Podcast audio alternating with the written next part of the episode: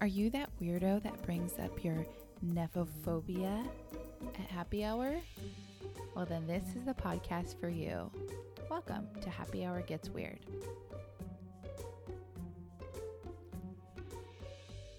Hi, guys. I'm Cassie, And I'm Tiffany.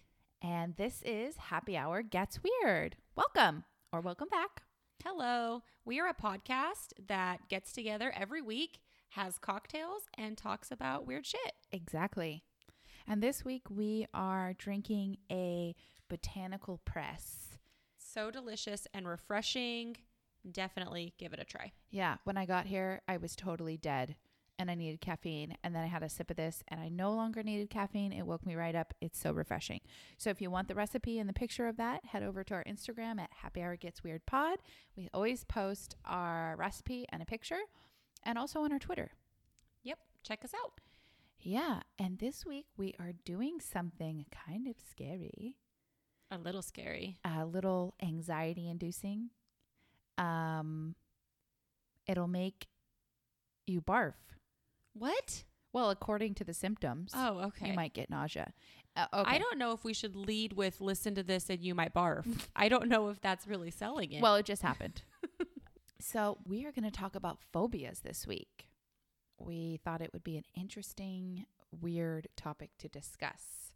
so we're each going to talk about a few different phobias that we found kind of interesting. Mm-hmm. And to get us started, will you just explain a little bit about phobias in general?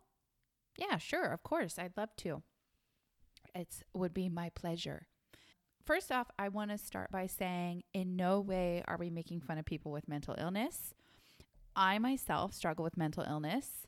I have anxiety and I've dealt with depression, and I also have a phobia of my very own. Happy Hour Gets Weird is an entertainment podcast. We're here for fun, and it's a place where weirdos connect with one another because life is hard being an adult is hard, being a parent is hard, being a woman is hard, being just a fucking human is hard. Yes. And, and sometimes you just need to take a breather and listen to two experts of absolutely fucking nothing talk about weird shit. And how I deal with kind of my um, anxiety and stress, I laugh to keep from crying. That's how I kind of Same. cope Same. with things. So if you're listening and you're going through something, it is my goal to make you laugh a little bit, give you a reprieve from whatever you're going through. And we also want you to know that you're not alone. No, never. You're if you're if you're struggling, you're not alone. And um, we're all in this together. Exactly.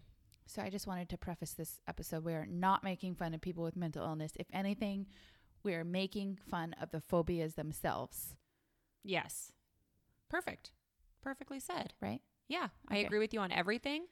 I too have anxiety issues, and you know, they fucking suck. But as long as you have somebody to kind of hang out with and dish it out with, it makes it better. Yeah. You know, sometimes I um this is going to be like a, like super personal and I've never talked about this before, but sometimes I have um anxiety about groups of teenagers. Okay, that's I honestly that's fair. I've met teenagers. Um they for some reason they seem mean. They it's because a lot of them are. uh so I mean, I'm sure I was a very mean teenager, but um that's actually a phobia. A specific phobia is a fear of teenagers. like in a group or even one on one. Even one on one, people with a phobia of fear of teenagers, I don't know the medical Latin name for it. Mm-hmm. but they will avoid teenagers at all costs, which maybe now I have two phobias. Maybe you have the teenager phobia. Yeah. Honestly, that's a fair phobia because teenagers can be brutal. Yeah. I can't you know what? I I want to dedicate this episode to high school teachers. They seriously have the hardest job on the planet. Yeah. That's tough. In this moment, that feels very makes me very anxious to have to get up every day and stand in a in a room full in front of a room full of angsty teenagers that are using words that you don't even know. Yes. New slang, new terms. Weird handshakes. They're pissed off for no reason. They smell weird. Yeah. Yeah. Scary. Scary, terrifying. Yeah, I just traumatized myself.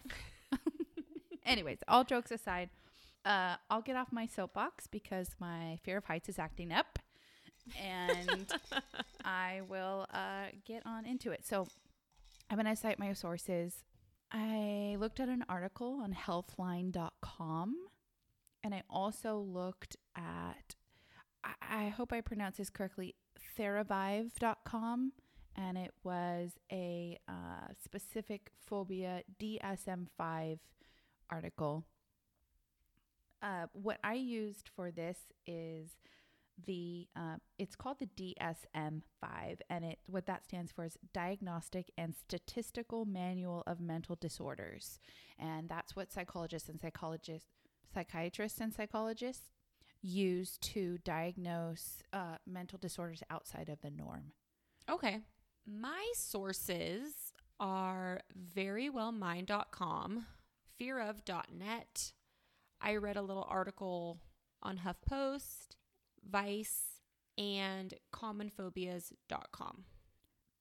Phobias are defined in the DSM 5 as extreme or irrational fears, often persistent, that compel sufferers to avoid the object or situation to which their fear is connected. A specific phobia relates to a particular stimulus that causes fear, anxiety, or avoidance and results in intense distress for the sufferer. Now, specific phobias have no single universal cause or pattern of development. They really don't know, you know, that it's not like a neurological thing that you can track.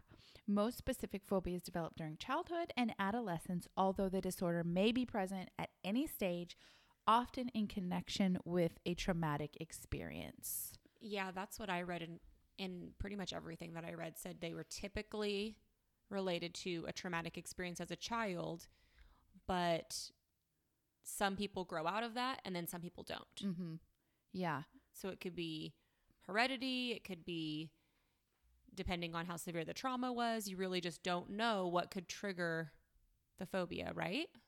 Yeah, there's a couple I was reading actually, you just jogged my memory. There's a couple ways a phobia could spring about. One, it could be a learned phobia from a caretaker. Two, it could be from a traumatic event. It could be, I think, hereditary. Heredity. Heredity. Hereditary is the movie. Oh. I think it's the same thing though, right? Heredity. Yeah, let's just go with heredity. You're s- smarter one out of both of us. I mean, half the time I just make up words. I'm not, but what is hereditary and heredity are the same things. Yeah. Right? Sure.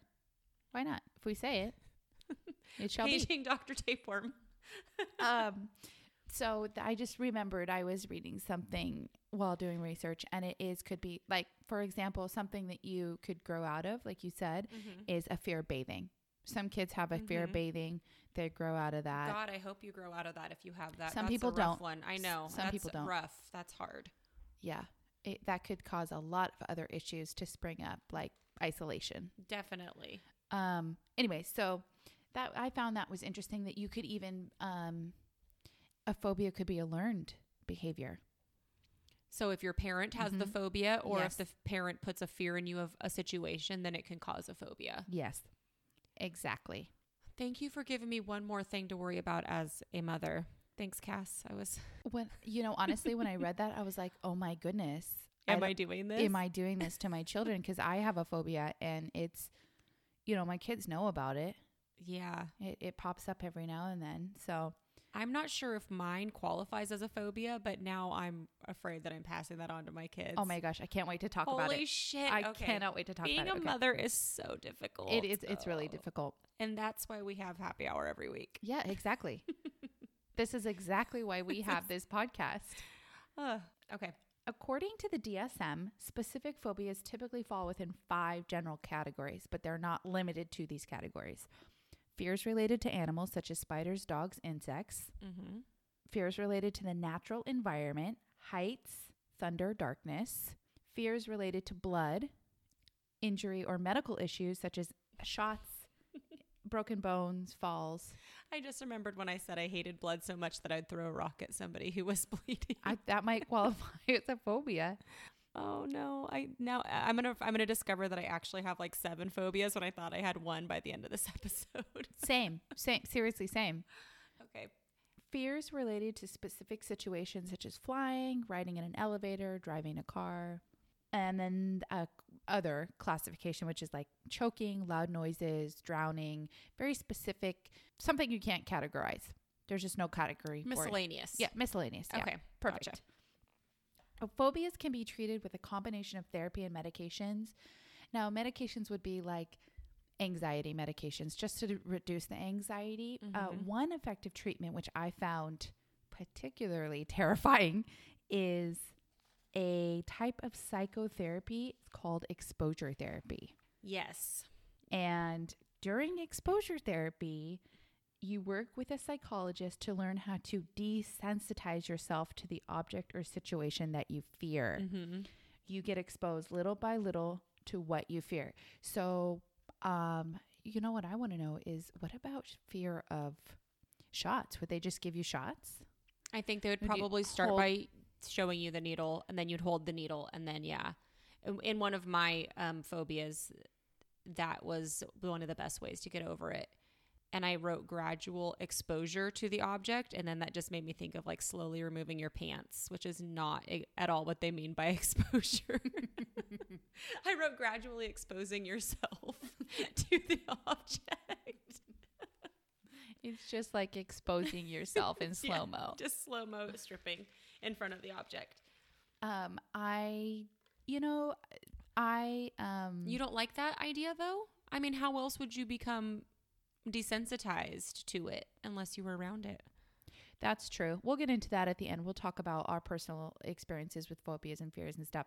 And I, I, I we'll t- we'll just talk about. It. I'll save it for the end. Okay. Um I also read, did you read that hypnosis has also helped? Yes, but I personally would never be let myself be hypnotized. I don't want to be open to someone else's suggestions, so I would not choose that route with my phobia.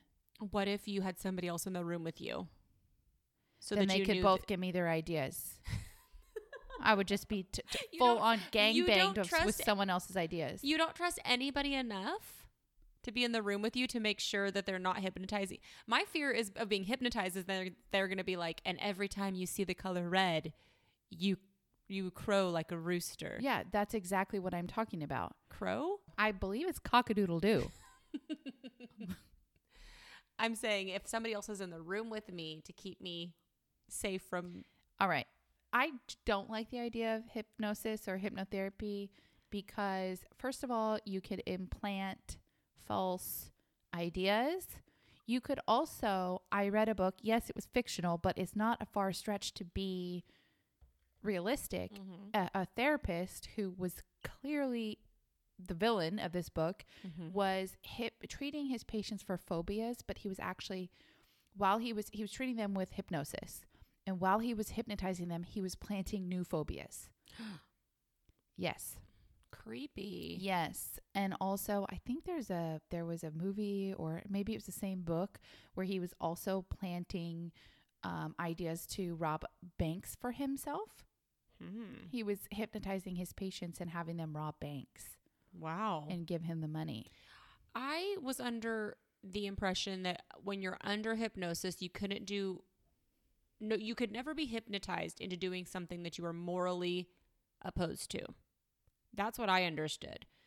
So if it was if if you were hypnotized and they said go shoot that person, you wouldn't do that unless you actually wanted to shoot that person or rob a bank or what have you. I don't think that you can be hypnotized to do things that you are morally against. Right, but what if I have loose morals anyways? That's what I'm saying. I would eventually do it Then you just- free will. If you, yeah, exactly. Okay. I just don't trust anybody. That's fine. I think we're off on a tangent here. Yeah, yeah, we, sh- yeah. we should probably re- rein it in. Yeah.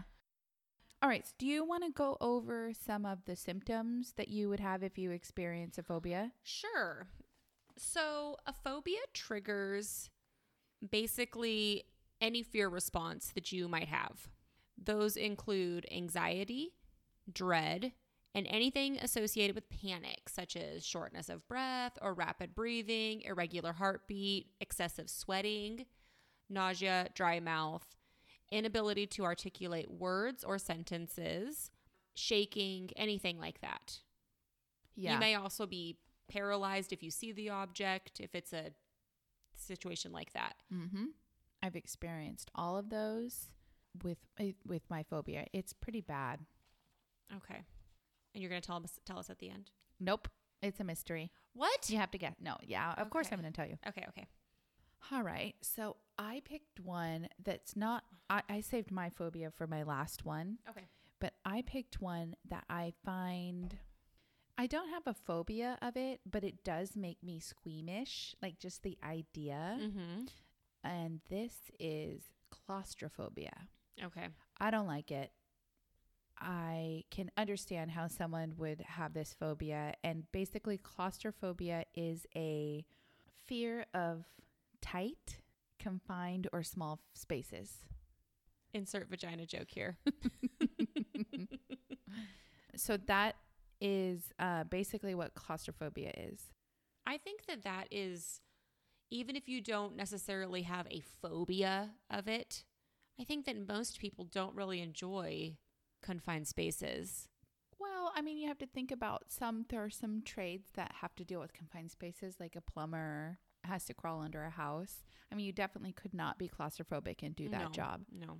And there's also probably like people that ride in elevators that live work in office spaces that could be not only is there a phobia specifically for riding in an elevator, but I think claustrophobia would also play into is a small confined space. Mhm. Think about the Japanese underground railroad Mhm. system. I mean, they call it BART or Muni in San Francisco, which was the one that I or Yeah. the subway. Yeah. I mean, have you seen those pictures and videos of how many people they they stuff in those? I no, but I don't like any of that. And oh, you mean how many people they stuff in the subways? How they like cram them in? Yes, I don't like that. And I also, when you said underground, I would never ever want to go into a deep cave situation. Cave tunnels freak me out. I read a Stephen King book where the part of the cave collapsed and the people just died in there over days. Oh right. Well, it's funny that you should bring up. And I think that is the scariest thing in the world. it's funny that you should bring up caves and claustrophobia because I saved this article. I'm, and this is from on. I I found I saw this picture on Instagram. It's um, spirits and oddities and mysteries, Mhm. and it's a picture of this man. no. Yeah, I'll post it on our Instagram episode. And it's I'm I'm just gonna read it. This is from their Instagram on Mhm. November twenty third, two thousand nine. What? My birthday? I'm sorry. Oh my god. Okay. A 26 year old man named John Jones set out to explore Nutty Putty Cave, a hydrothermal cave located in Utah. As he went further and further into the cave's tunnel system, he eventually ended up getting stuck upside down in a narrow passage. While rescuers did try to save John, they were unable to get him out because of the cave's tight angles. Because of this, all they could do for John was feed him an injection drip and his in his leg which contained drugs to calm him down. And after 28 hours stuck in this position, John eventually passed away from suffocation. What? Yeah. But because of this, the family and the landowner got together and they sealed this cave so it could never happen again. That is awful. But I honestly would never go like exploring caves at all. First of all, I have a horrible sense of direction, so I'd for sure get lost. but that's so terrifying. 50 years later, you'd come out like all white with Like pointy Gollum? ears, like Gollum with no hair. yeah. That is so terrifying. It is. And there's nothing and oh god, and it's dark. Just that picture oh, and alone. it's dark. Okay. Um, this is terrifying me. just that I told you it was going to be scary. Just that picture alone makes my stomach, you know, do that knot thing. That's awful. Yeah, That is awful. And rest in peace. John Jones. That's terrible. Are you done with your terrible phobia? Yeah, That was I'm traumatized now from that. I'm that was awful. I'm, I told you claustrophobia. I could. I, I. I totally can empathize with people that have claustrophobia. I know, but it's like I know what claustrophobia is, but I didn't think it would be so awful Yeah, hearing and talking about it. it's awful. well, I mean, have you met me? I'm an awful person. I just spew awful things. there's another phobia on on my list now, I guess. okay, you go. Okay. Ophidiophobia. Yes, I'm going to say all of these wrong. Yeah, me too. Just like it. Just enjoy it. Ophidiophobia or ophiophobia, like you need two hard ways to say this, is the fear of snakes. Mm, okay.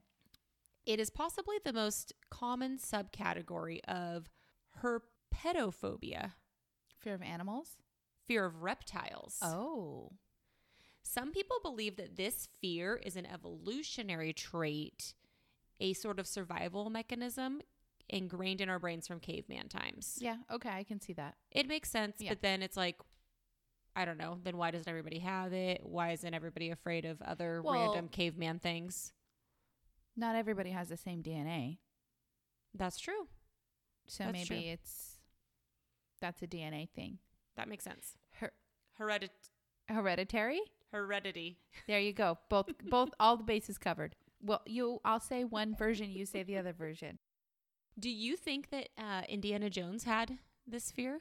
Absolutely. Snakes. Why did it have to be snakes? He hated them. Yeah, and but for me personally, who's Mhm. had a crush on Indiana Jones my entire life almost, Same.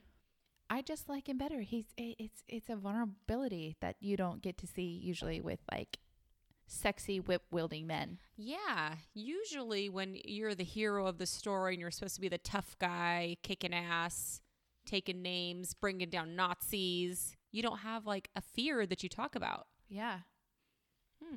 It's another layer. It is. He- Mhm. Indiana Jones is like the, the hottest onion Yes. in the world. Yes. And he has a whip.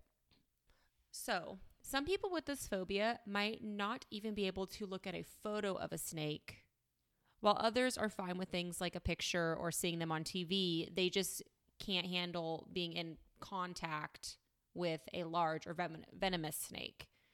It's a very situational, person by person, case by case kind of phobia. Does that make sense? Total sense. Uh my mom has uh fear of snakes. Yeah, I know someone with a fear of snakes too. Mhm. and he's a big strong guy and Mhm. even a small snake he's like no fucking way Mhm. A lot of uh, actually a lot of men have fear of snakes. yeah. Um interesting. my mom she does. She i think we've actually um have done our version of exposure therapy mm-hmm.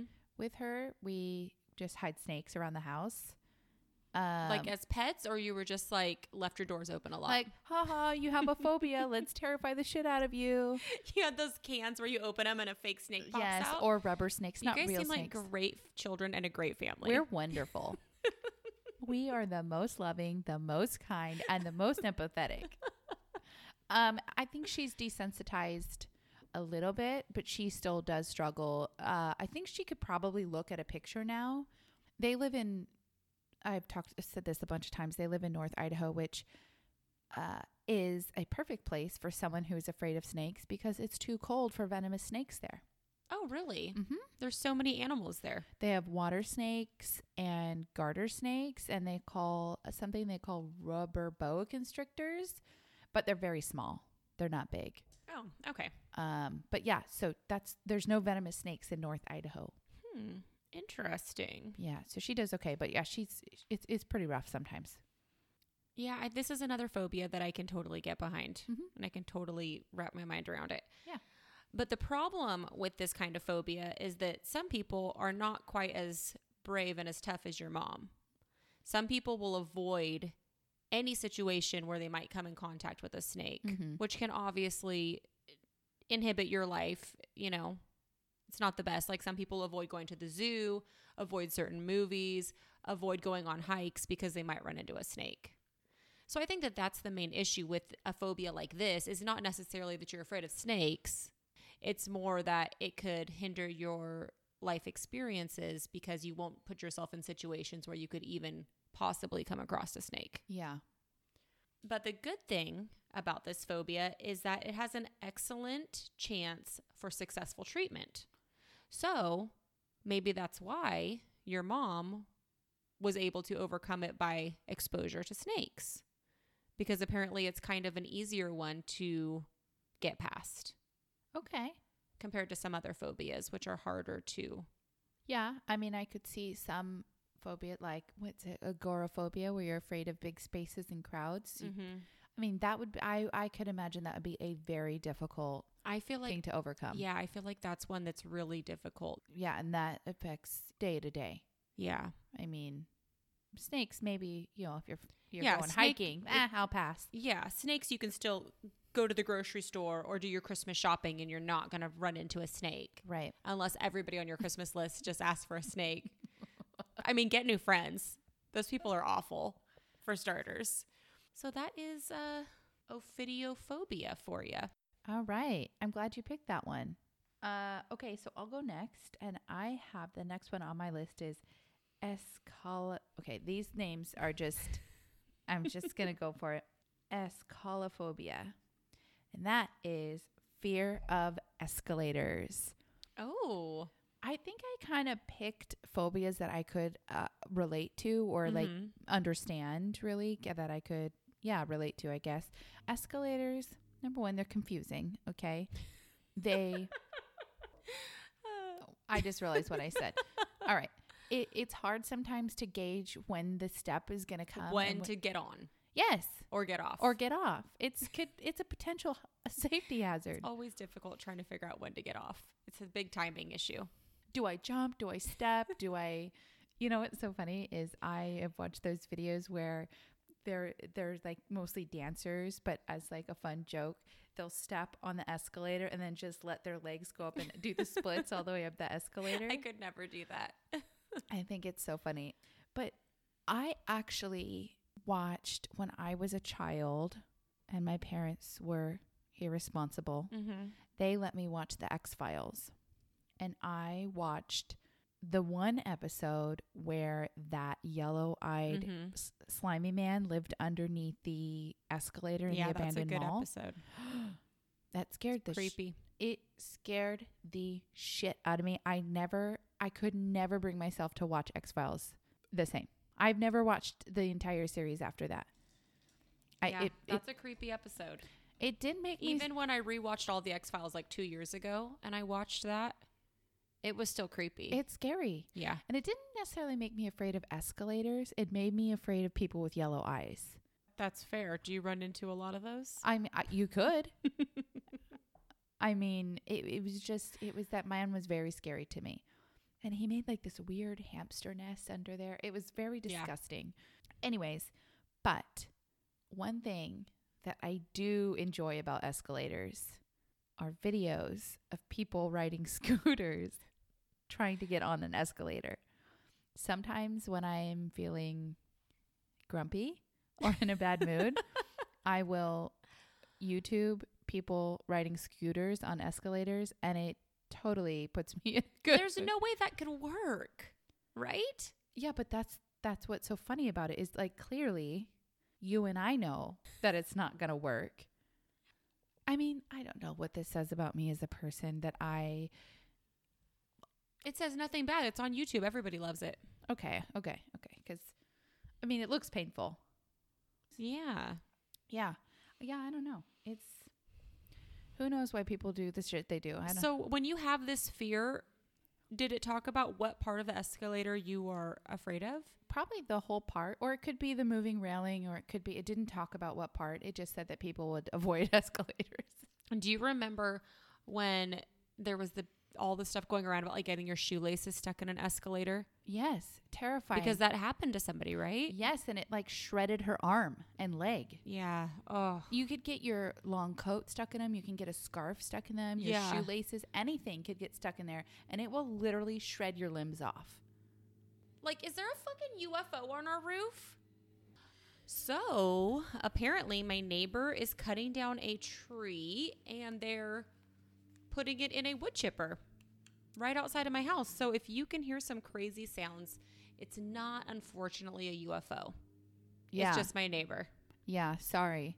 Sorry about that. We just want to uh, apologize, but there's literally nothing we can do besides get in a fight with the neighbors. So that's not an option. And they should probably know by now that we're podcasters and they should talk to us first before they landscape. Yeah, I agree. I agree with that. Uh, the fact that they don't know is actually pretty, It's pretty selfish. It's selfish of them. It is. It is. All right, where were we? Because we got distracted by this noise. I think we were just finishing up your escalator phobia. Oh, yeah, about how escalators could shred your limbs off. Yes. Yeah, that's Similar to the wood chipper that's outside. we should have just went with that and been like sound effects for what that could possibly sound like. That's such a good idea. Um, so, what we said earlier about the neighbor uh, wood chipping their tree, actually, it's just a sound effect of Mhm. what it sounds like to get your limbs shredded off by an escalator. Yes. Are, are we being too aggressive? okay. Globophobia. Do you know what this one is? No, but can I guess? Yes. Uh, Yes. Is it okay? I'm just gonna go with the obvious. Is it fear of Earth? No. It's a fear of balloons. Oh, what if I'm just saying all of these totally wrong? it's fine. It's fine. Won't be the first time. Yeah. So, people suffering from globophobia fear the sight, touch, or even smell of balloons. Interesting. Globophobia, like we have said about most of these uh, phobias, often stems from being traumatized as a child. Mm-hmm. Often, a balloon had popped in a person's face when they were very young. And that sudden loud pop, like the sound of a gunshot, is frightening for young children. Usually, people grow out of this fear of balloons, but sometimes they don't. You know, I think um, fear of balloons sometimes go hand in hand with fear of clowns too. I was actually going to say that. You were? Spoiler. Oh, Spoiled. sorry. No, I hate That's I all I was going to say. Is yes, they are often linked, hand in hand. So I guess if you were traumatized by a clown balloon experience, they're kind of linked in your brain forever. Yeah. On the other side of that, there is a fetish. There's a balloon fetish. There is a balloon fetish. Is there a clown fetish? Probably there's a fetish for Probably. everything. The uh, clown phobia is called coulrophobia. Why not just Clown fet fetish. clown fetish? Freudian slip. They're all so difficult to say. Yeah, they are. I watched a clip of Anderson's Cooper's Anderson Cooper's show Yeah. where they had people on that had the balloon phobia Okay. and they popped balloons on the show. On like on purpose. Yes, To to expose help- them. Yes. They asked their permission first. Okay. And they were fine. But these people's anxiety was palpable. Yeah. It was two or three women. I, ca- I can't remember, but it was more than one woman. And they were both so terrified. And it was, I mean, it was honestly hard to watch because I felt bad for them. Yeah. But they were brave and they they did it and they got through it and they said that it was okay, it was manageable. The one woman said that popping the balloon in front of her was really helpful because she had this idea of the sound of the balloon popping and the smell of that latexy smell, you know, air gushing in her face and all these sorts of things and that reliving it as an adult she realized how she had over dramatized it in her mind. It had scared her so much as a child, but as an adult it was manageable. So it was actually it was cool. Okay. So when you s- when you think to yourself that you know how could somebody have this phobia or that phobia, when you see the people that are actually suffering from the phobias, you see how difficult it is and how much they have to overcome to get past them. So I appreciated watching this show. It was interesting. Yeah, I um I never think like, "Oh, how could you even be scared of that?" Like I totally get it. That's because we both have I think we're both pretty empathetic, but we also both suffer from things like that. But some people they might not. Not everybody has the same sort of empathy that you have, you know? Yeah. Um also, I wanted to mention Okay. in relation to this phobia, Mhm. if you feel like you suffer from globophobia, don't be too hard on yourself because so does the queen herself, Oprah. You're kidding. Did you hear this? No. You didn't know this? No. So in 2013, she admitted her fear of balloons after her 40th birthday party, where her staff covered the floor and room with balloons in celebration. So that means every party Oprah has had, there's been no balloons.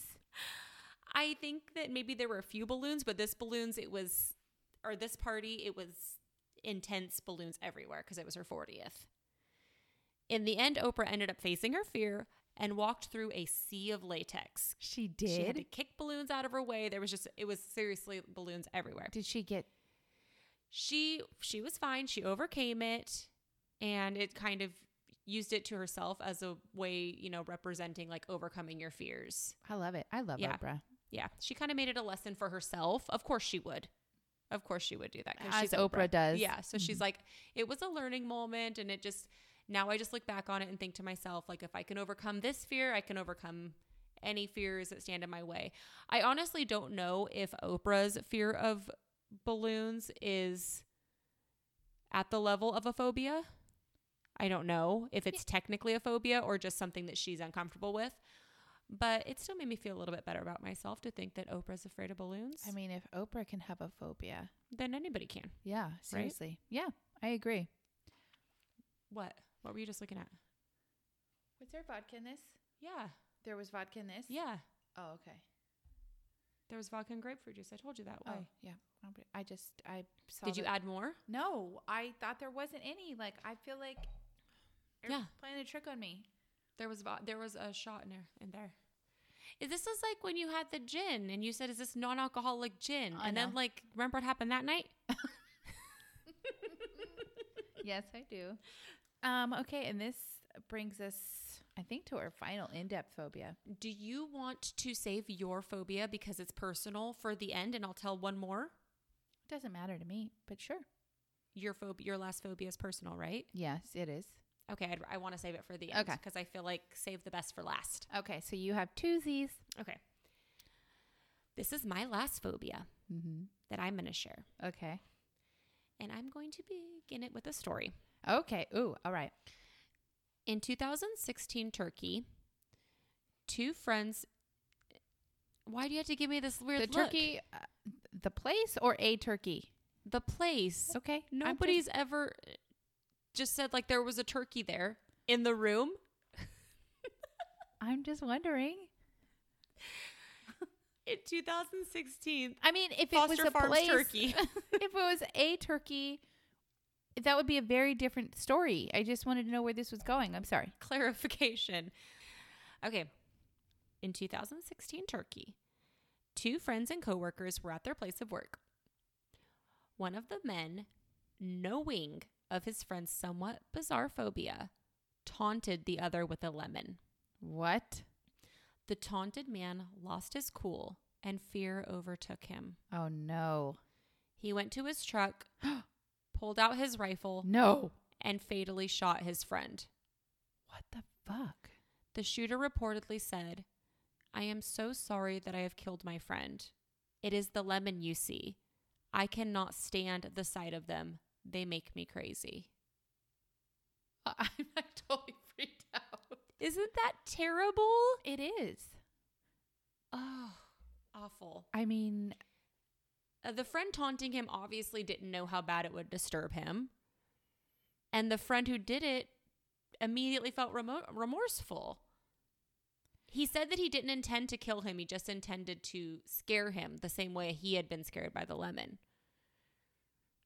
I I don't think that lemons and guns are punch him in the face. yeah, just punch him or throw the lemon at us. I guess you wouldn't touch the lemon you if probably, you if you were scared of lemons, you wouldn't touch the lemon. Yeah, no. Pick up anything within arm's reach. Like, here's the thing you have enough peace of mind to walk out to your truck, get in it, and drive away.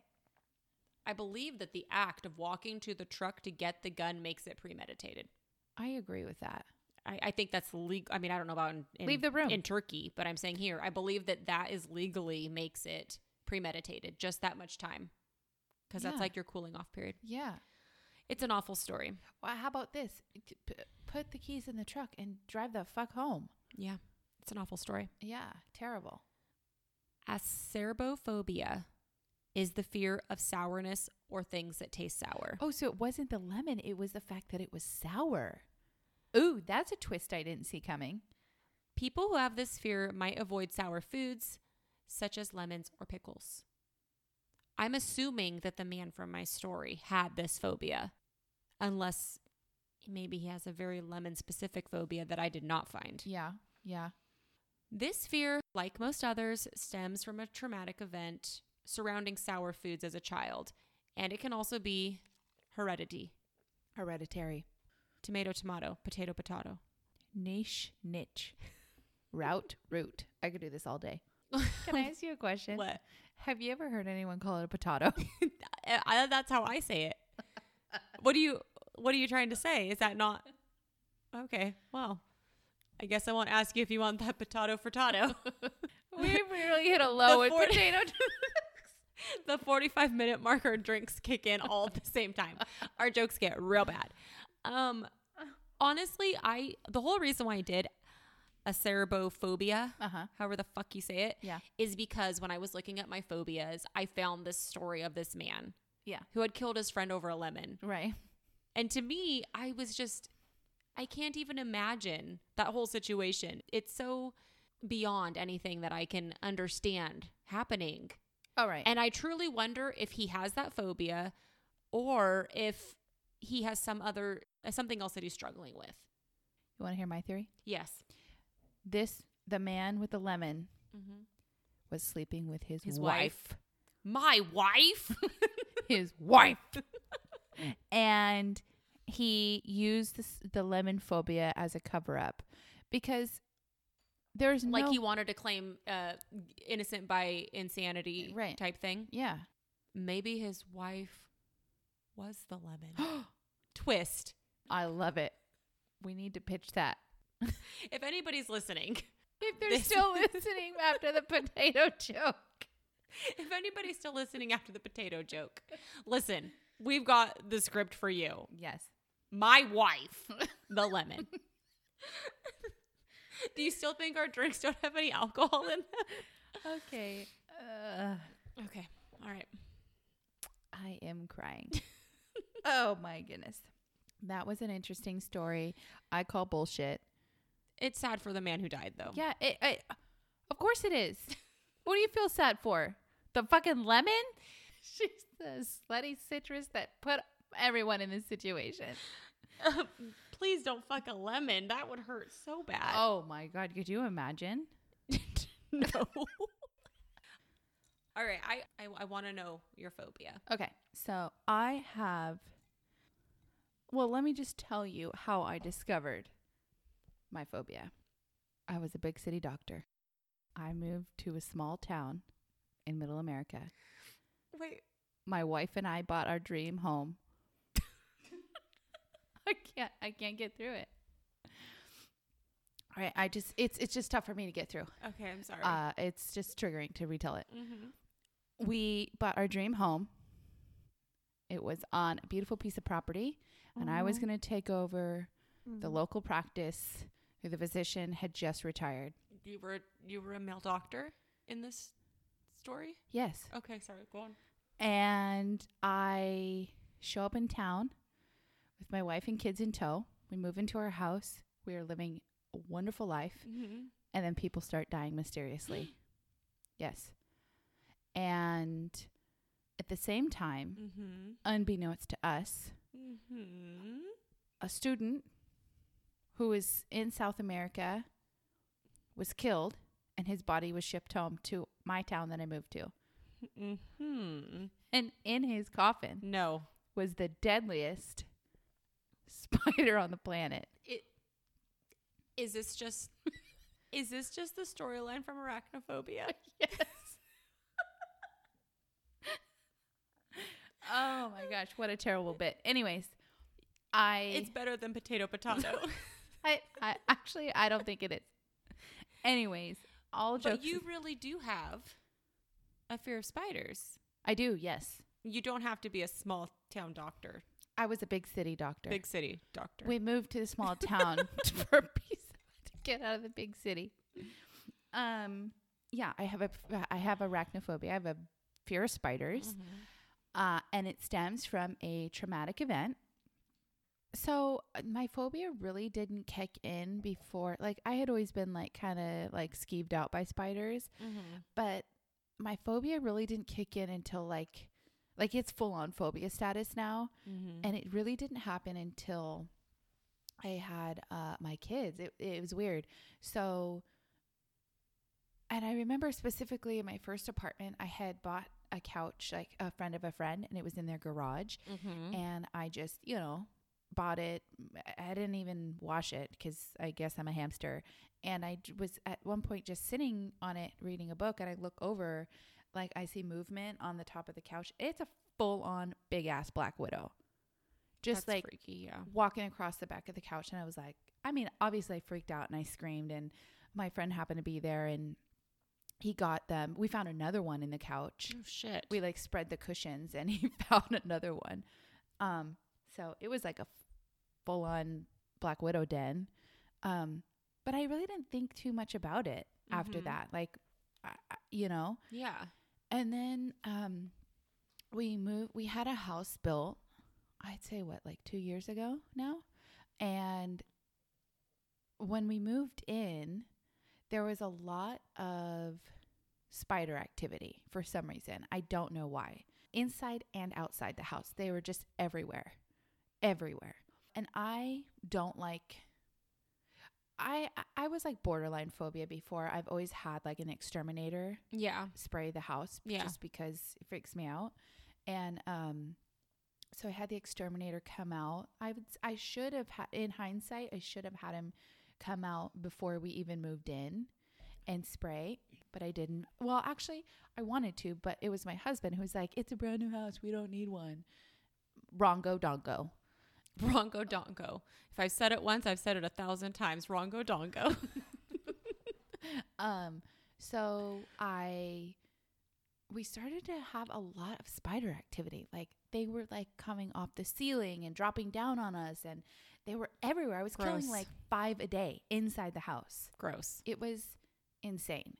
So I had our exterminator come out and he sprayed around the house. I'm not kidding you.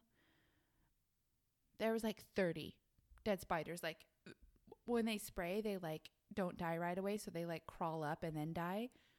There had to be like 30 dead ones. And like half of those, 10 of those were probably black widows. And that's when you think your phobia was triggered by this Well, seeing all of these half dead spiders around your house. no, I found them in the house. I know that's what I'm saying. Around in in your house, I'm saying like, is that what triggered your phobia? Do you think? Uh just it was a full-on spider's nest. that Mhm. we lived in and it just what really triggered it is I started to find live ones inside the house. And it wasn't just like house spiders, which freaked me out, but it it's like the poisonous ones. I found four live black widows in the house. And they, you know, see it's weird because I have this phobia, but then I'm also obsessed. Like I need to find out like what their patterns are, what they look like, what their webs look like, Mm-hmm. just to, so I can find them. I'm like obsessed with finding them. Well, maybe it's more not even a phobia necessar- necessarily for yourself, but because you have small children in the well, house. I think that's where my phobia stems from. Is I have a, a huge fear of my children being bitten by a poisonous spider. But then if I do find one, I totally freeze. I can't kill it. I can't step on it. I can't spray it. I can't. I totally freeze. I panic. You know, the irregular heartbeat, dry mouth, Mhm. sweaty. I freeze. And I have started to avoid places where I think there is a high spider activity happening.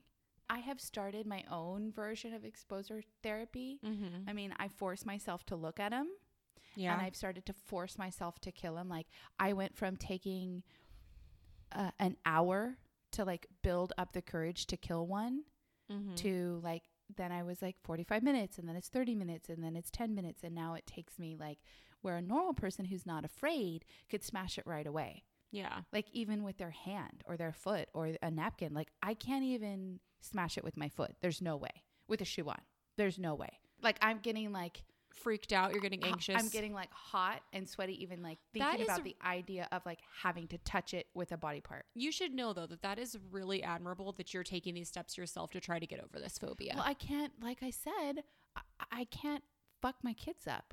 yeah. you know, I can't. I don't want to set this example of irrational fear. Mhm. Like it's okay. Like it's it's- Yeah. It, it's not okay.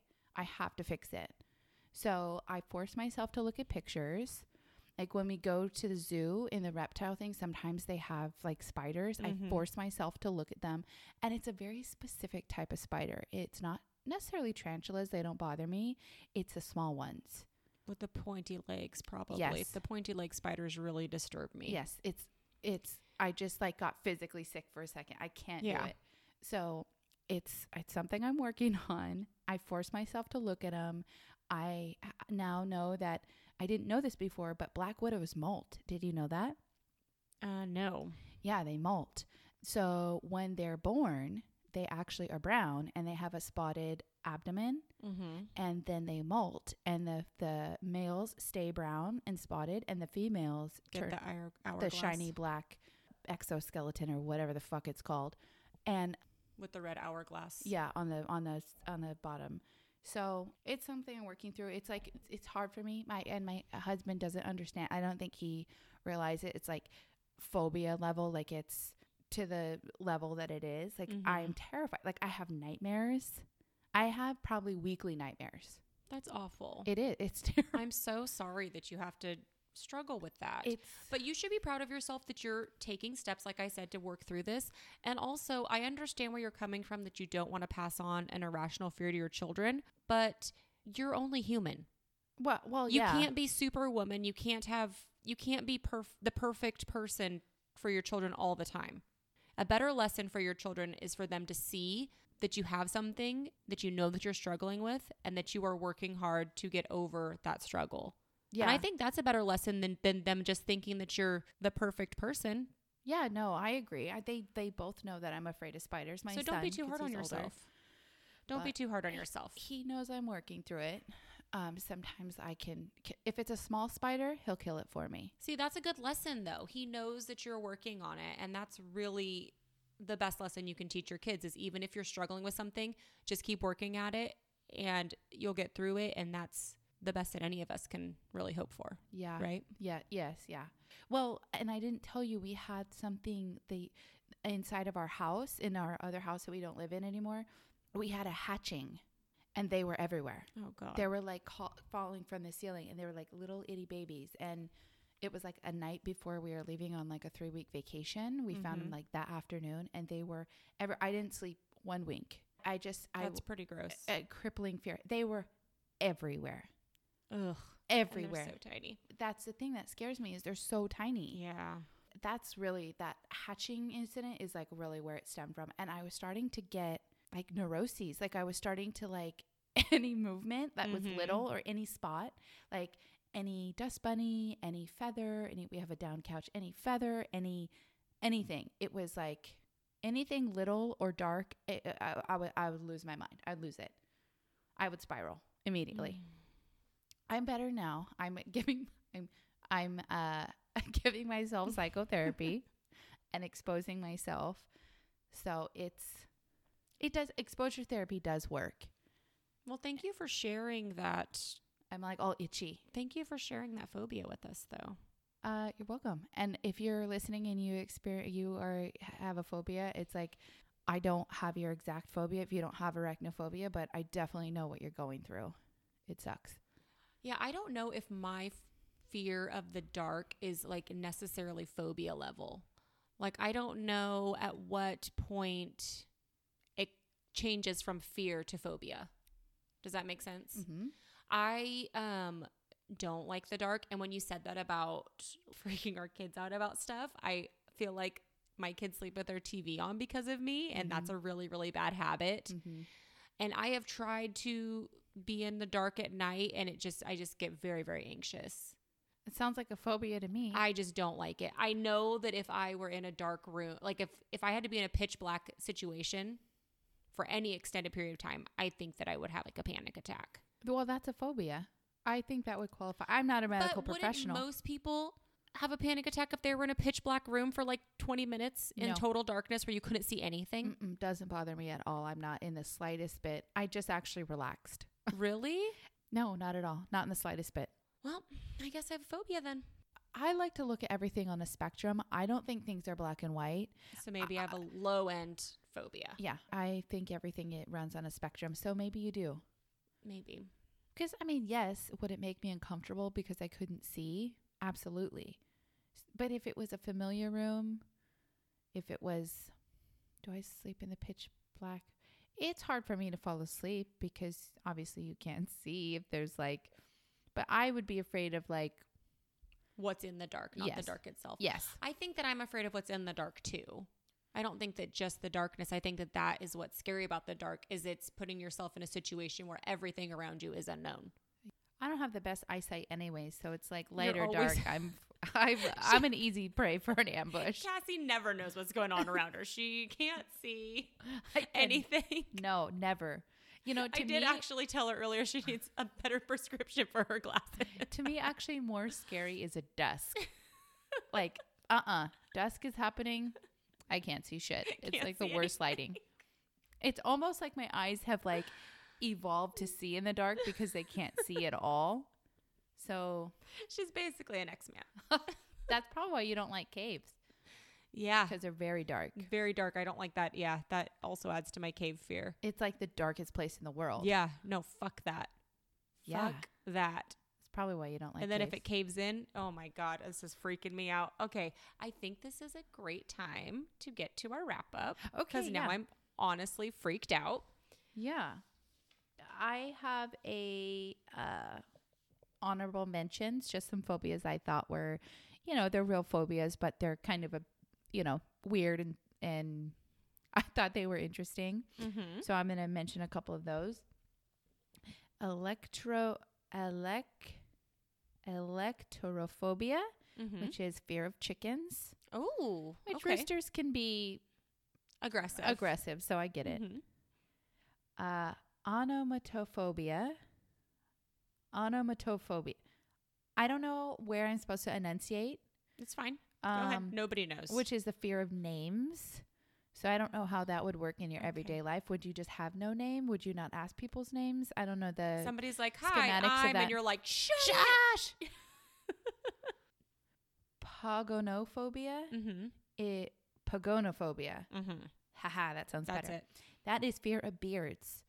Ooh, I don't have that. Yeah. I have the opposite of that. I definitely you have a fetish for beards. Fetish. Um, so yeah, that would suck because my husband also has a beard and has had one for many years. They're so popular. They are very popular, but fear of beards is it could be a two part. It could be that you had a traumatic experience with someone who had a beard, Oh, that's sad. Okay. or it could be that you don't like that the beard is hiding their face. Oh, who are you? Yes, it could be a two two sided uh, phobia. The beard is the dark of your face. Yes, it is, unless it's blonde. That's so deep. and cryophobia, which is the fear of ice or cold. Oh. Yeah. And um, that's about it. That wraps up our phobia episode. And I just want to, you know, it's, I'm sure if you've listened, it's probably not a secret that Tiffany and I are fans of Last Podcast on the Left. It's a, it's one of our favorites. It's, um, Not for everyone, but we love it. it's not for everybody, but we're just the kind of sick fucks that would like it, to be honest. So, um, but Marcus Parks is one of the co-hosts, and he does the most of the uh, research for Last Podcast on the Left, and he also has a mental illness. I, I believe he's bipolar, been diagnosed bipolar, and one of the things that he said in a more recent episode, and it kind of resonated with both of us, is he said having a mental illness is not your fault, but it is your responsibility. And I just thought that was such a beautiful way to say like, "Hey, I get I get it, but you need to take care of yourself." And um, I just wanted to end this episode with that because we t- we touched on mental illness Mm-hmm. and uh, like our both personal journeys with mental illness and you know if you're feeling down or you're feeling a certain way, reach out, take care of yourself, talk to somebody, contact a doctor, or contact somebody in your life who could help you um, get help that you need to take care of yourself because you're important. You are important and you're not alone. You're not alone, No, um, but it is your job to take care of yourself. definitely. And I just wanted to end the episode on that because I just thought it was it was a wonderful way to be empathetic to people with mental illness but also be Accountable. accountable. Exactly. Beautiful. So all right, and that's our phobia episode. Thank you so much for listening, as always. Yeah, and I want to remind you to love yourself Lock your doors. and light some sage. Cheers to that. Cheers to that.